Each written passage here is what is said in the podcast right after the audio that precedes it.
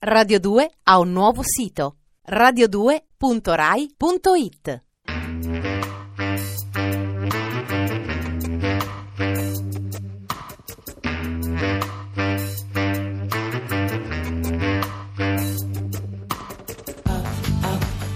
Alle 8 della sera, il racconto delle cose e dei fatti.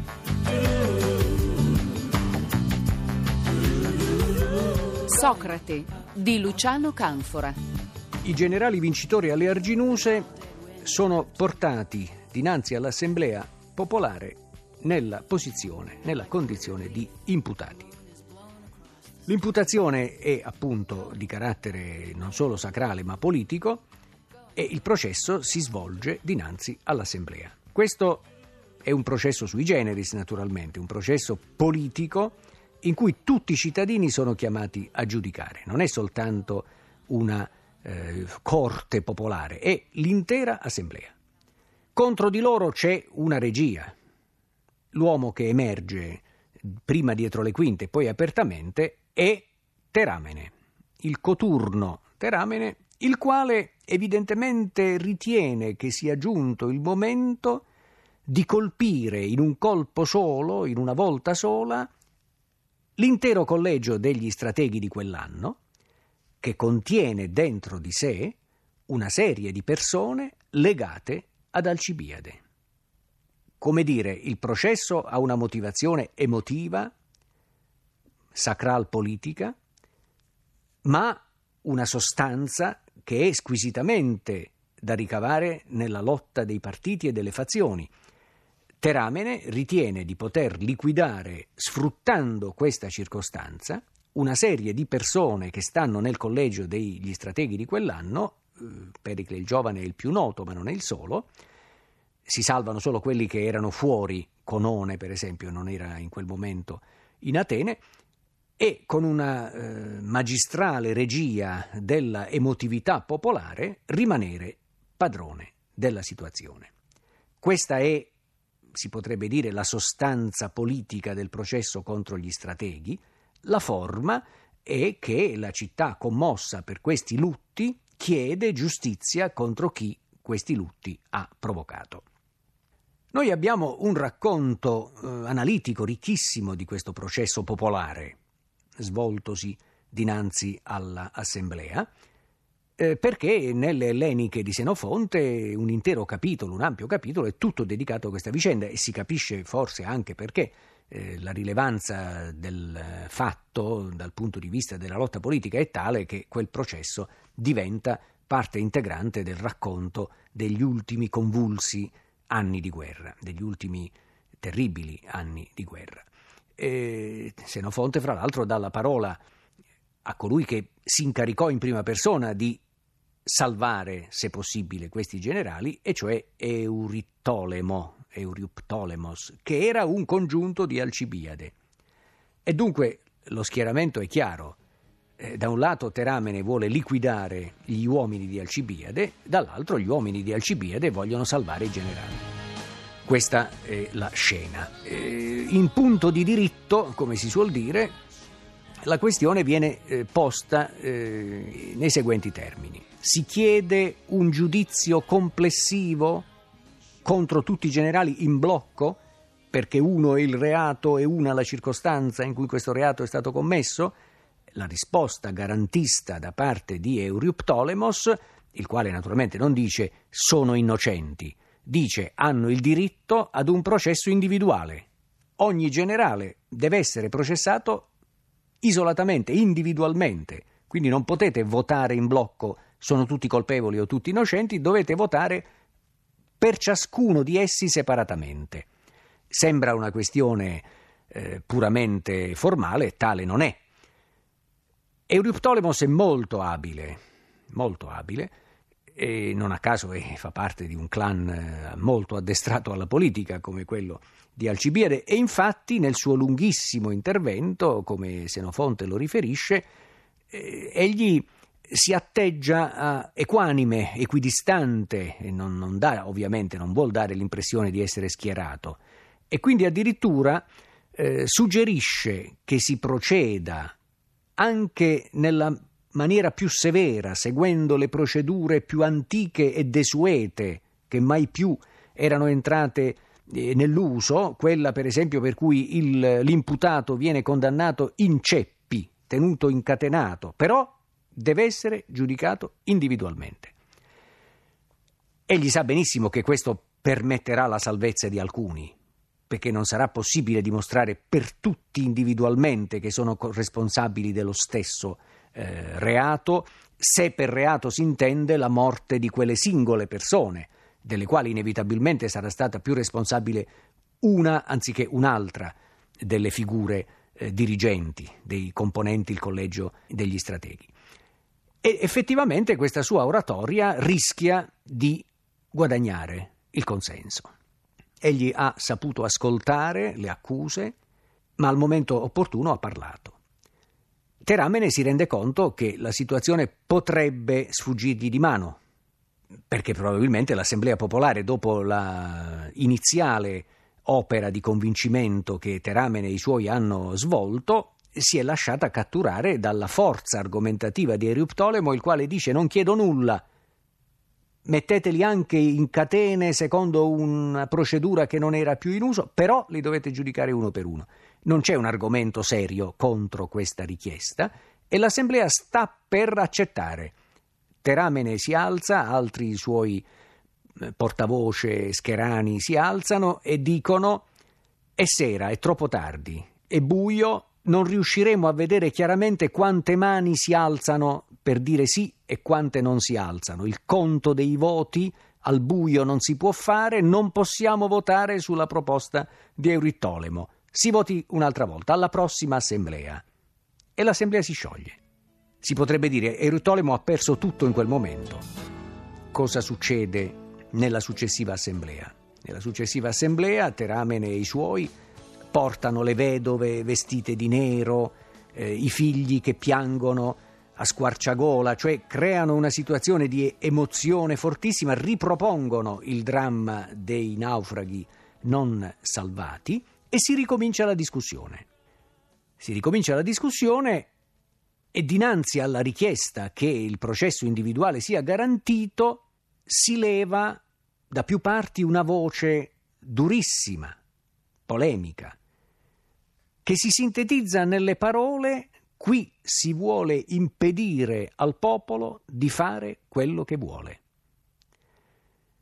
Argomento fortissimo, argomento che conquista il consenso. Quello che Eruptolemo aveva guadagnato e poteva riguadagnare nella nuova riunione si infrange contro questa formulazione. Questa formulazione merita la nostra attenzione. Ci torneremo tra un attimo. Non abbiamo detto il dettaglio forse più significativo ai nostri fini. Tra i buleuti, tra i partecipanti al, al Consiglio, chiamiamolo Senato, al Consiglio, la Boulé, c'è Socrate. E a turno le dieci tribù in cui Atene è suddivisa detengono la Pritania, la presidenza della Repubblica, si potrebbe dire. Nel giorno in cui si discute drammaticamente della sorte degli strateghi, la Pritania tocca alla tribù di cui fa parte Socrate. Socrate è nella presidenza della Repubblica di Atene in quel momento, dinanzi ad un'assemblea popolare ostile e protesa alla condanna dei generali, che sono, come abbiamo detto, eh, gli amici di Alcibiade. Eh? E Socrate è il maestro di Alcibiade. Ma Socrate è innanzitutto l'uomo che non accetta di essere trascinato dalla corrente e men che meno dalla demagogia o dalla emotività. E dunque, mentre si arrendono tutti gli altri, per cui la frase tremenda che tappa la bocca anche ai politici che vorrebbero fermare questo processo insensato, qui si vuole impedire al popolo di fare quello che vuole, quella frase per Socrate è una frase che non ha alcuna incidenza per scalfire la sua decisione di contrapporsi a questa condanna sommaria. E il racconto appunto che leggiamo nelle Elleniche dice lui solo si oppose. Questo è, diciamo, pure prima della vicenda dei 30, l'unico momento di politica esplicita e di alto livello che Socrate abbia vissuto nella sua lunga esistenza ed è un momento drammatico ed emblematico. Egli si trova assolutamente solo, sia pure nella posizione di far parte della presidenza temporanea della Repubblica, assolutamente solo dinanzi all'intera Assemblea popolare e quando anche coloro che sarebbero dalla sua parte sono ormai ammutoliti. Situazione emblematica.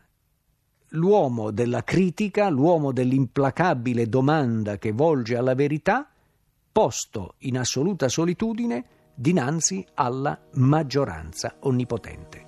Qui si impedisce al popolo di fare quello che vuole. Queste sono state le parole che hanno chiuso la discussione. Sembra una formula ad effetto, sembra uno scatto di isteria collettiva. Invece è un problema politico enorme che tocca la questione delle questioni. In chi risiede la sovranità nella Repubblica Ateniese? E se la sovranità risiede nel demo, cioè nell'assemblea, il demo e l'assemblea sono al di sopra della legge? O la legge è comunque al di sopra, salvaguardata in ogni caso rispetto alla volontà della maggioranza? Chi è più forte? Il popolo sovrano o la legge che in momenti di normalità il popolo sovrano dice di accettare? Questo è il dilemma della democrazia ateniese, e forse non solo di essa, dinanzi al quale non c'è ora, nella circostanza del processo degli strateghi, una discussione filosofica, ma c'è il destino di alcuni uomini che saranno alla fine travolti da una condanna che li colpirà tutti indistintamente, compreso il figlio di Pericle, e dall'altra un isolato critico dei comportamenti politici, il quale ha sfidato l'impopolarità. Su questo tema, sul tema dove, in che cosa risiede la sovranità, noi sappiamo, sappiamo da Senofonte che eh, Socrate si era intrattenuto, cimentato, lo sappiamo da un'opera che abbiamo ricordato varie volte e che oggi rievochiamo, i memorabili, i detti memorabili di Socrate. La pagina eh, alla quale faccio cenno si trova nel libro primo. Il libro primo dei memorabili è di notevole interesse perché è quasi tutto dedicato da Senofonte al seguente tema. Condannarono Socrate perché era maestro di Crizia e di Alcibiade, ma non è vero, lui eh, non li ha avuti sotto il suo controllo spirituale quando essi facevano vita politica, quindi è innocente. Dentro questa cornice lui inserisce un episodio eh, della paideia, della formazione di Alcibiade. E questo episodio è un colloquio tra Alcibiade giovanissimo e Pericle vecchissimo. In questo colloquio il tema che i due, il vecchio statista ormai eh, all'estremo della sua carriera e il eh, giovane aspirante politico, in questo colloquio la discussione verte esattamente sul problema chi è più forte, chi sta al di sopra, eh, la legge o il corpo civico. E in quella discussione Pericle si sente fare dal Alcibiade la domanda quando il, gli oligarchi i pochi, eh, convincono il popolo, quella decisione che si prende allora è una decisione legale o una decisione illegale? Lui risponde, è una decisione legale. E però poi viene la domanda, e quando gli oligarchi con la forza impongono quello che vogliono, quella che decisione è? È una decisione illegale. Al che segue lo stesso dilemma riferito al popolo, al demo quando il demo vota e delibera conformemente alle leggi, quelle decisioni come sono da considerarsi? Sono da considerarsi legali. E quando delibera contro le leggi? E allora Pericle non risponde. Pericle risponde con una formula evasiva, eh, quasi misteriosa, ironica probabilmente, risponde al giovanissimo congiunto aspirante leader che lo interroga, anche noi fummo bravi in quest'arte. Come dire, il grande Pericle, l'uomo che secondo Tucidide guidava il popolo, riconosce in questo dialogo che si svolge tra, suo, tra lui medesimo e il suo giovanissimo congiunto, riconosce di avere assecondato il demo anche quando il demo pretendeva di essere al di sopra della legge. E lì, nella riflessione dei socratici, il punto nero, il punto di dissenso e di inaccettabilità del dominio della maggioranza. Radio 2 ha un nuovo sito radio2.rai.it